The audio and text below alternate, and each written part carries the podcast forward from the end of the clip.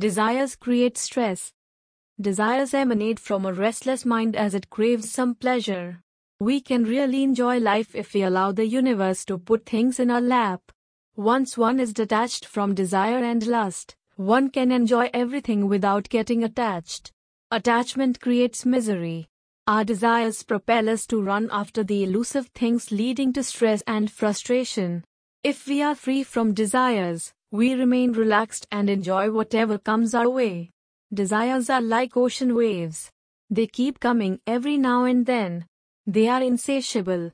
Many people are not able to rein in their desires and resort to crimes to satiate their desires. Gautam Buddha rightly said that it is lust that makes us suffer and feel miserable. Desires make us addicted. No matter what, we put ourselves on the treadmill. Desires are what make us violent and also nations resort to carnage. Beware of this demon within. Murli Chari. Pune. January 20th, 2022.